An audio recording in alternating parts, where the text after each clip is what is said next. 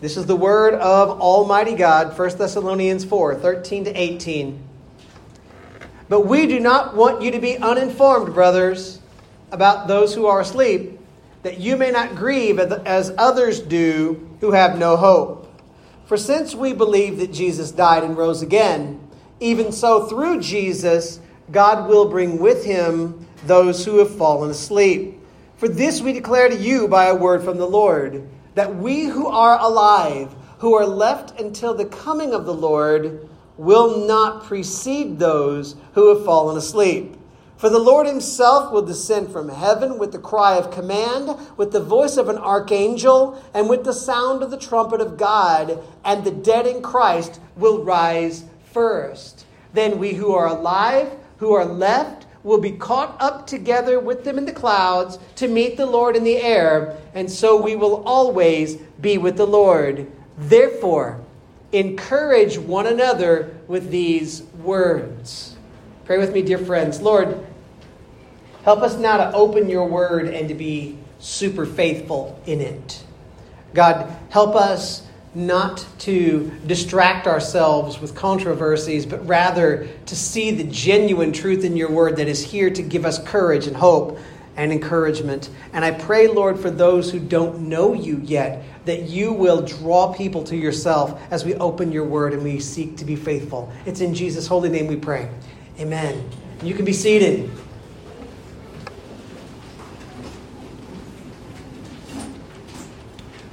What darker word is there in the English language than this word, death? What word has a greater sobriety?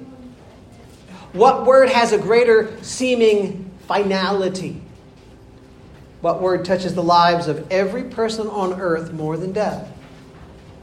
I assume that all of us here have at one time or another lost loved ones. Nearly all of us here have tasted the bitterness of, of grief one way or another. Even Jesus' disciples knew the horror of seeing their beloved master, their teacher, taken out, beaten, humiliated, nailed to a Roman cross. The disciples knew the sorrow of knowing that their leader was gone. They just knew it. They knew the agony of wishing just for a moment they could hear his voice again, that they could see his smile again, that they could share a meal with him again, that they could learn at his feet again. Last week was Resurrection Sunday. And wasn't it beautiful, by the way? Yes. Hang out in the park. Now we're back here, and I feel like you all are facing the wrong direction. no, I like this. I like this. We were reminded last week of the glorious truth of the resurrection of Jesus. Jesus is alive. Aren't you glad about that? Jesus didn't stay dead. On the third day, Jesus got up, walked out of the tomb, and proved to us all that his work on the cross is enough to save our very souls. But for many people, the news of the resurrection of Jesus, if they don't think about it long enough, it won't help them as they deal with issues like death and disease and hardship and ugliness in this world. Have you suffered loss? Do you, do you fear that you may soon suffer loss? Do you fear that maybe you're going to be the one lost to his or her family? I want to tell you something today, folks. There's hope.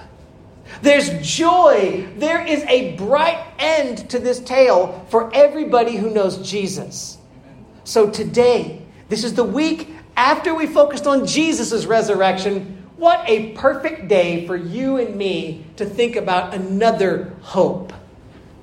See, the passage we just read is God letting you and me know that Jesus' resurrection is not the only resurrection there will be. In point of fact, every single person who knows Jesus, every forgiven believer, has a resurrection to come in front of him in front of her. And that fact should change your very life. If you're a note taker, who, who's a note taker here? Amen. Love you guys. Five points to be found in a passage that is very familiar, but which we haven't taught enough here. Last week we looked at the resurrection of Jesus. This week, let's see our resurrection. Doesn't that sound good? Point number one understanding our resurrection gives hope. Point number one understanding our resurrection gives hope. Look at verse 13. But we do not want you to be uninformed, brothers, about those who are asleep, that you may not grieve as others do who have no hope. All right, survey question. How many of you have read C.S. Lewis's The Screwtape Letters? A couple of y'all have done that. All right, all right, good for you. If you guys know C.S. Lewis, you know that man had a beautifully big imagination. And the Screwtape Letters, an imaginary book, fiction, is a, a set of 31 letters from one demon to another. Screwtape is the name of an experienced devil who sends a set of letters to his young, not quite so competent nephew Wormwood. And the goal is to help the younger demon to guide a particular person toward damnation the concept is actually very, very clever. Now, I've got to confess to you, first time I tried to read the Screwtape letters, I fell asleep several times during the audiobook. So if that's you, I just want you to know I feel you. Some folks love this book, some people can't get into it. But here's the clever thought process. I think this is interesting, right? Lewis gives us some wisdom because there is a wisdom in knowing the ways of the enemy so that you know how to protect yourself from his evil strategies. Now, I would not want you to get all demon excited and start studying demons too much because the truth is, the way you beat the devil, the way that you beat the demons in the Bible is that you love God with all your heart, soul, mind, and strength. So that's what we want to focus on, on the Lord. But when you read in this book things that like Screwtape does, he, he focuses his nephew on strategies of distraction. And doesn't that make sense to you? If the devil could get you and me to stop thinking about things that God says are important, he's got a greater chance to tempt us and to harm us. And I think if I were writing for Screwtape, if, if I were if I were a devil writing to a demon to mess with you, I'm not, by the way. I want you to be clear about this.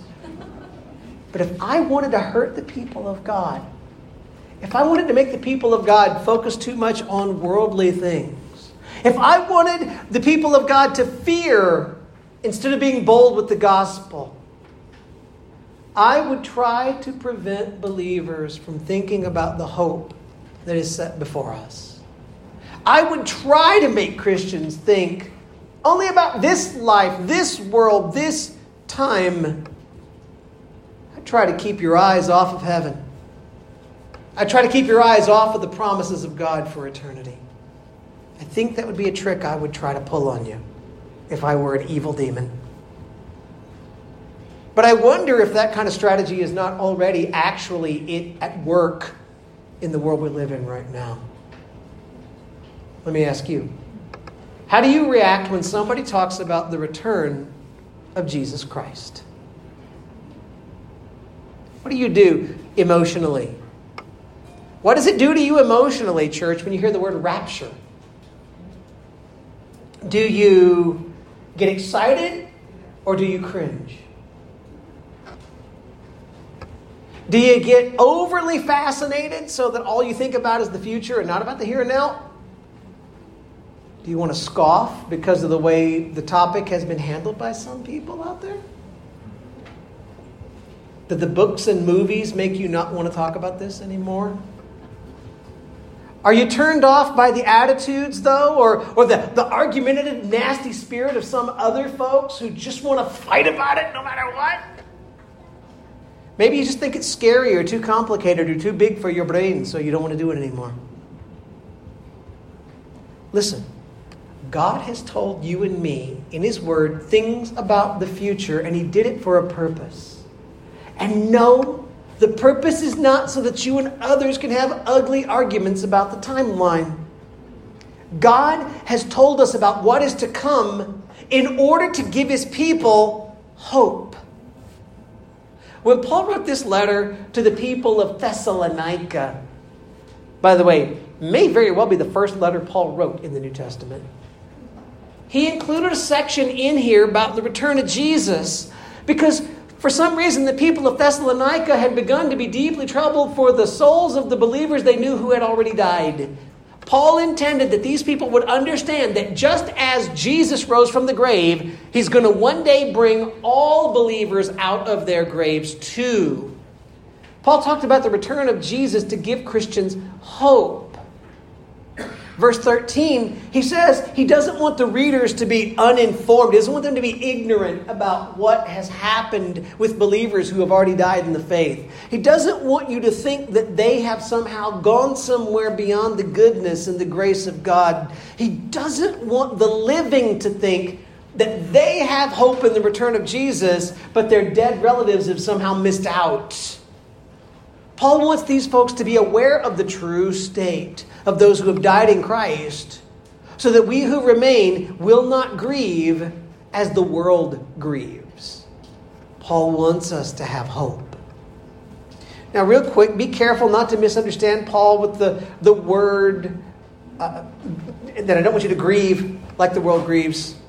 He's not saying that you can't grieve at the loss of a loved one. That's not the word of God. In Philippians chapter 2, 27, Paul said that if a friend of his had died, he would have experienced sorrow upon sorrow. Jesus wept at the tomb of Lazarus. You ever think about that? Jesus knew he was bringing him out of the grave in like 10 minutes. Sadness at the experience of loss, sadness at the pain of others, that is normal and it's right. But God doesn't want us to grieve like the rest of the world. That's the point.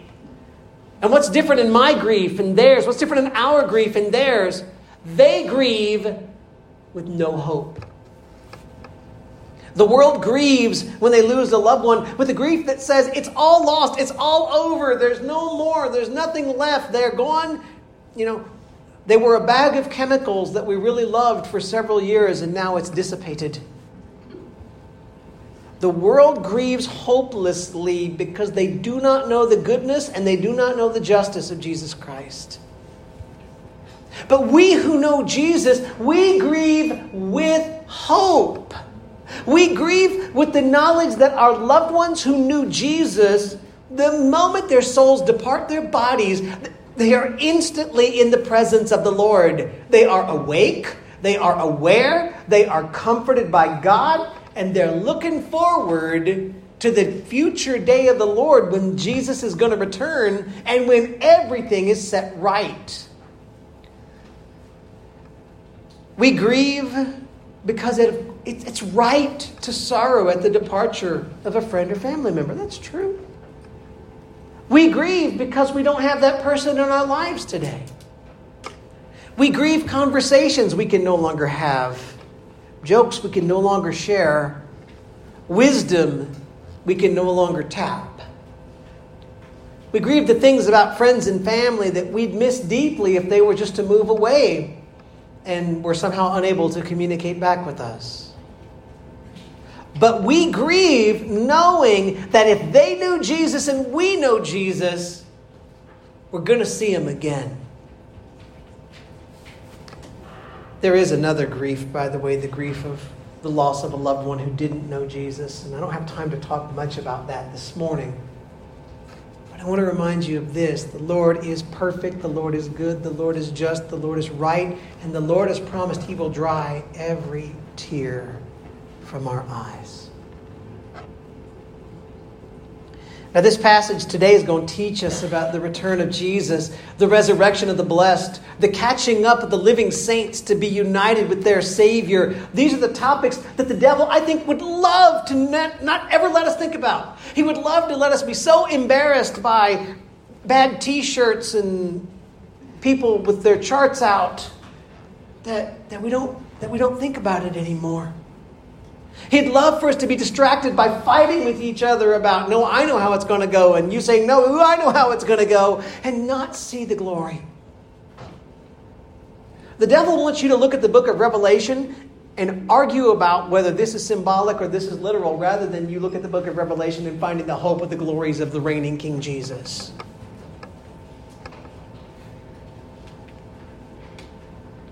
The devil wants you to fight and argue, not look at the promise.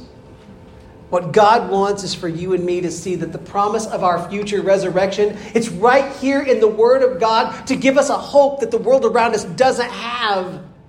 So let's press on and let's look at the return of Jesus and find hope for our souls and determine never ever let that hope go.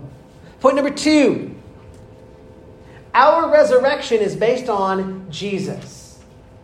Point number two our resurrection is based on Jesus. Verse 14 begins with this phrase For since we believe that Jesus died and rose again. Quick poll, do you guys believe that? That helps. Paul points us here toward thinking about the future. He's going to talk to us about the resurrection. He wants to make sure that you and I understand that our resurrection is not first and foremost a thing focused on us. What did Anthony keep telling us in, in growth class today? It's not about you. In point of fact, our resurrection is about Jesus. Since Jesus died and rose again, since we know that's true, we've got a reason to believe what Jesus has also promised.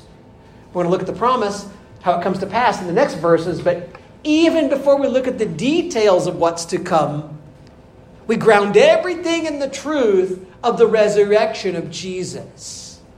Romans 10, verse 9 says, If you confess with your mouth that Jesus is Lord and believe in your heart that God raised him from the dead, you'll be saved. You want to test somebody's salvation? Start there. Is Jesus now your Lord? Do you believe in the heart God, in your heart God raised him from the dead? That's a good starting point, don't you think?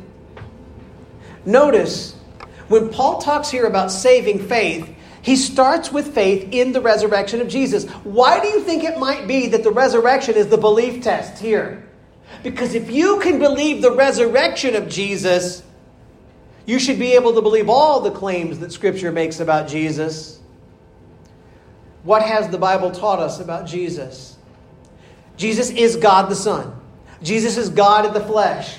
And Jesus came to earth to live a perfect human life, fulfilling God's requirement of perfection for any man to receive his forever blessing, for any woman to receive his forever blessing. Then Jesus died as a sacrifice for the sins of everyone he came to save.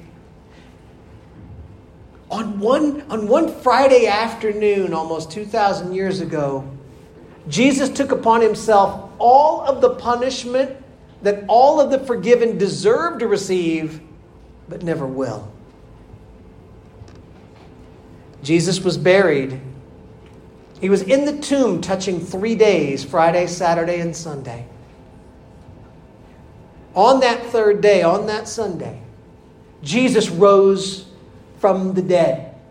He walked out of the tomb. He displayed for the watching world to see that his work was done, that his sacrifice was perfect, and that everybody who comes to him, believing in him, turning from their sins, seeking forgiveness, will have forgiveness and eternal life. Jesus conquered death. Now, if you've never come to Jesus for life, or if you don't know for sure whether you're a believer, let me make this as plain as I can. God's word says if you want to be forgiven by God, if you want to have heaven be your home, you have to turn away from sin and put your trust in Jesus and in Jesus alone. I offer you this morning the opportunity to be forgiven by God. Know this Know this we all start out as sinners before God, don't we? We are sinners by nature, we are sinners by choice. We, we have done evil before God. And Jesus did what it takes for you to be made right with God, for your sin to be forgiven. Know that there is no other way besides. There's no other way that you could be saved. There's, no, there's nothing other than Jesus, there's no other path to God. So decide, I'd rather follow Jesus than be the ruler of my own life. You talk to Jesus and you confess to Jesus, Lord Jesus, I'm guilty of sin. I'm a sinner. Ask Him, Lord Jesus, please save me. Make a commitment. Jesus, I want to follow you. I want you to be the Lord. I want you to be the master. You get to be the boss from now on. And God promises this every single person who comes to Jesus in genuine faith and repentance will be saved. They will be forgiven. They will be transformed from being sinners to saints. That's good news, isn't it? And by the way, transforming you into a saint doesn't mean that you get a halo and you get to be perfect. At least not in this life, right? You're going to wrestle with sin till the day you die. But God looks at your record and says, forgiven just like Jesus is perfect. All who reject Jesus, though, you want to turn your back on Jesus, you just want to say, I don't want to go through Jesus. The only thing you have in front of you is the judgment of God and the fearful eternity of the wrath of God in front of you. If you're saved, the resurrection of Jesus, it's more than your hope of forgiveness. The resurrection of Jesus is the foreshadowing of a great day to come in your life when everybody who knows Jesus comes out of his or her grave to eternal life. So, point number three, let's get into that. Our resurrection includes all who are in Christ. Our resurrection includes all who are in Christ. Look at 14 and 15 now. For since we believe that Jesus died and rose again, even so through Jesus, God will bring with him those who have fallen asleep. For this we declare to you by a word from the Lord, that we who are alive, who are left until the coming of the Lord, will not precede those who have fallen asleep. You guys ever notice that in the Bible, you oftentimes see arguments made where it says, like, if this is true, then that's true. If this, then that. And sometimes it goes from something small to something big right? If earthly parents know how to give good gifts to their children, even though they're sinful people, how much more bigger will our Father give the Holy Spirit to those who ask? Sometimes it goes from the big to the small. If Jesus knows the name of every star in the sky, and he knows exactly how many hairs are on your head, which for most of you is an issue, if he knows all that, he surely knows what you need this week, doesn't he? Big to small. In this instance, we have a this, then that, a glorious pairing. We believe Jesus died and rose from the grave. That's the greatest truth imaginable. And Paul adds for us that if we believe that truth, that Jesus died and rose again, we also must believe that when Jesus returns, he's going to bring back to earth with him everyone who ever died under the grace of God. Those believers who have died before us, they're not disadvantaged in any way. When Jesus comes back, they're coming back with him. And be careful with the words fallen asleep here. That's a euphemism for death. It was used in the Bible, it was used in cultures of that same time frame. It is not a claim that those who have died are somehow unconscious, that they're asleep, that they're in some ethereal nether state. The Bible's teaching is that if someone has died in Christ, they are aware of who they are, they're aware of where they are, and they're aware of why. The people of Thessalonica, they had developed a fear. They thought, man, if somebody knew Jesus but they died before Jesus got back, they're, they're left out of it all. Paul writes this to say, no, no, no, be comforted. The day of the return of Jesus will include God's blessing on the saints who are alive that day and God's blessing on the saints who have gone before. And neither group, neither those who are alive when Jesus comes back, nor those who have died before Jesus comes back, neither group has an advantage over the other. So know this, Christian. All believers who die will rise from the dead. All who are with Jesus in heaven now will return to the earth. How do we know? What evidence do we have for it? Paul says he got this teaching from the Lord himself. Paul says you should believe in the return of Jesus just like you believe in his resurrection. And Paul says if you believe in the resurrection of Jesus, you can believe in and find hope in the knowledge that everybody who knows Jesus as Savior is coming out of their graves one day too.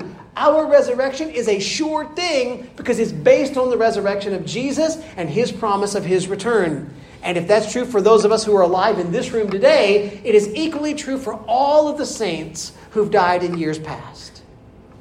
Now, fourth point our resurrection will be glorious. Our resurrection will be glorious. 16 and 17. For the Lord himself will descend from heaven with the cry of command, with the voice of an archangel, and with the sound of the trumpet of God and the dead in Christ will rise first. Then we who are alive, who are left, will be caught up together with them in the clouds to meet the Lord in the air, and so we will always be with the Lord. So, what have we established so far? Our resurrection gives us hope. Our resurrection is based on the resurrection of Jesus. Our resurrection includes all the Christians out there, all the saints of the Old Testament. There's no loss for those who die in the faith. But what is it gonna look like? Don't you aren't you just curious about that? What can we expect on that day? That's where Paul turns next. Now, this is not the only passage in Scripture that lays these things out. You can see them in 1 Corinthians 15. You can see them in Matthew 24. You can see them other places. But these two verses give us a very clear, very step by step picture of something that is to come. First, Paul tells us the Lord Himself will descend from heaven. How cool is that? With a cry of command. There is a day coming someday in the future, ladies and gentlemen, when Jesus Christ Himself will come down to earth out of the sky. What's that going to look like? I don't know. here's a question though Is that promise of Jesus' return is that a physical thing? Or is this something figurative, something symbolic? I want you to think about the day Jesus ascended into heaven in Acts chapter 1. After Jesus rose from the grave, he walked around on the earth alive in a real physical human body for 40 days. And in that time, he taught his disciples, he spoke to crowds, some large, and Jesus prepared the new church for life under the new covenant.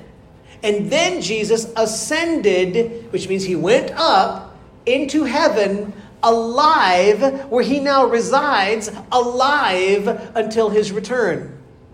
Acts chapter 1, verses 9 through 11 reads as follows. And when he had said these things, when Jesus said the last things he said to the church, as they were looking on, he was lifted up, and a cloud took him out of their sight. And while they were gazing into heaven as he went, behold, two men stood by them in white robes and said, Men of Galilee, why do you stand looking into heaven? This Jesus who was taken up from you into heaven will come in the same way that you saw him go into heaven. Please note the phrase in the same way. Two things that you need to know about Jesus, about how he went into heaven. One, Jesus' ascent into heaven was literal. This is not imaginary. It's not symbolical. The true Jesus literally, physically, visibly went up from this earth into the sky until he was hidden by the clouds. I can ask Jonah, but that seems like a long way up. He went from whatever physical height he was up in above the clouds to sitting down on the throne in heaven. And that's where he is right now. Second, notice the promise of the angel. The angel who spoke to those amazed disciples promised that Jesus would return to earth in the same way that he left it. This means, if we can believe this angel, y'all believe the angel? Jesus is going to come down out of the sky and eventually set his feet on the earth again. It has to be literal, not symbolic. It has to be physical, not ethereal. It has to be visible because the ascension was visible. Not only is Jesus going to return to the earth from the sky just as he left, he's going to return with a loud command. Is that a shout from Jesus? Is it a booming voice from God the Father? We don't know. But when Jesus comes back, it's going to be noisy and highly noticeable. And then the next details we get are these with the voice of an archangel and with the sound of a trumpet of God. So the return of Jesus and our resurrection is accompanied by angelic activity and a heavenly trumpet call. Now, who is this archangel? The answer, we don't know. The, the name's not given here. The word archangel is a word that means chief angel, highest ranking angel. What he's going to say or what he's going to do, what his name is, that's not ours to know right now. What about this trumpet? In Scripture, a blown trumpet was often associated with a military movement, maybe with a sacred day. When Israel was moving through the wilderness in the Exodus, they blew trumpets to signal when the people were supposed to get up and start moving. Certain sacred feast days were signified by the blowing of trumpets. When you see a trumpet call here, don't think of that sort of three valved instrument that's in a marching band. It's, it's not Louis Armstrong's trumpet. It was a loud, blasting trumpet that signaled something was about to happen. So, Jesus is going to come down from the sky with a shout, with angelic activity, with the trumpet call. Then at the end of verse 16, Paul adds the detail that the dead in Christ will rise first. This is a biblical promise that at the return of Jesus, all who have died knowing Jesus are going to physically be raised from the dead. It's going to take place before anything happens with the Christians who are physically alive when Jesus comes back. Don't you have great technical questions right now? How much of the body is physically coming out of the grave? What about those who weren't buried? What about those who had been cremated? I heard a kid, I'm not kidding you, ask, what about somebody who was eaten by a bear? what if there was an explosion? There's nothing found.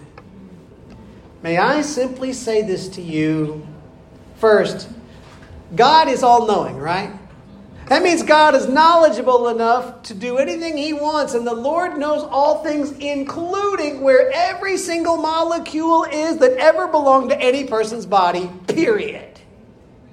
Second, is God limited in His power? No, the Lord is powerful enough to bring together things you and I thought were utterly destroyed. And third, God doesn't tell us what this is going to look like. All we need to know is that something that has a connection to the bodies of those who are saved will rise from the grave before anything happens with those who are physically alive when Jesus returns. There's no earthly barrier that's a problem. No gruesome death was a problem. No attack from a polar bear was a problem. No scattering of ashes was a problem. God is going to accomplish exactly what He said. Amen. Then, we who are alive, who are left, verse 17 says, we will be caught up together with them in the clouds to meet the Lord in the air. Now, that means there are going to be Christians who are alive on the earth on the day when Jesus comes back. Some people think the way Paul writes this, thinks that he might even be, he might think he might be one. But also, Paul was just saying, hey guys, I'm currently alive while writing this book, is also another way to interpret that. But after the dead in Christ come out of their graves, as Jesus descends to the earth from heaven, living Christians on the earth will be caught up together with the ones who have come out of their graves into the clouds to meet Jesus in the air.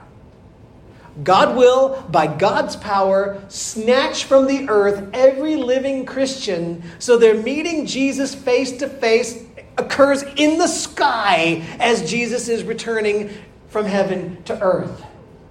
Does that sound cool to you? Even you who are afraid of heights? It's okay. Jesus got you. How many of you have heard the word rapture used by Christians when they talk about the return of Jesus? Yeah. The word rapture is a form of a Latin word meaning to catch something up or to snatch something up. That's what it means. That means the word rapture is a perfect word to describe what we just read. Physically dead Christians are going to be resurrected from their graves. Then all Christians, those who just got raised and those who are alive on the earth, are going to be snatched up by God to meet Jesus in the air. That's calling that the rapture is just fine. It's a biblical thing. The unfortunate thing is, many Christians have tied other systems of theology, other doctrines, other timelines to this discussion. People get kind of cringy about the word. Listen, if you understand that the word rapture means to catch something up, and that the Word of God just promised us that all Christians will one day be caught up to meet Jesus in the air, you must conclude that the rapture is a biblical thing. We might disagree on the timeline of future events. Might disagree with somebody who says that this is a secret event that's going to open a seven year period on the earth and all the stuff that goes with that. Maybe you totally agree with that. Simple fact is, resurrected and living saints are going to be caught up to meet Jesus, will be raptured. And that's a promise from God. Jesus told us the same thing, by the way. In Matthew 24, verse 31, Jesus said, And he, on that day when he comes back, he will send out his angels with a loud trumpet call, and they will gather his elect from the four winds from one end of heaven to the other. Not in the Thessalonians passage, by the way. Paul tells us that at the moment we're caught up to meet Jesus, and some of y'all are really going to like this, our very bodies are going to be instantly transformed. We will still be ourselves, but we will no longer live in bodies that get sick and die and break down and don't do what we want them to do.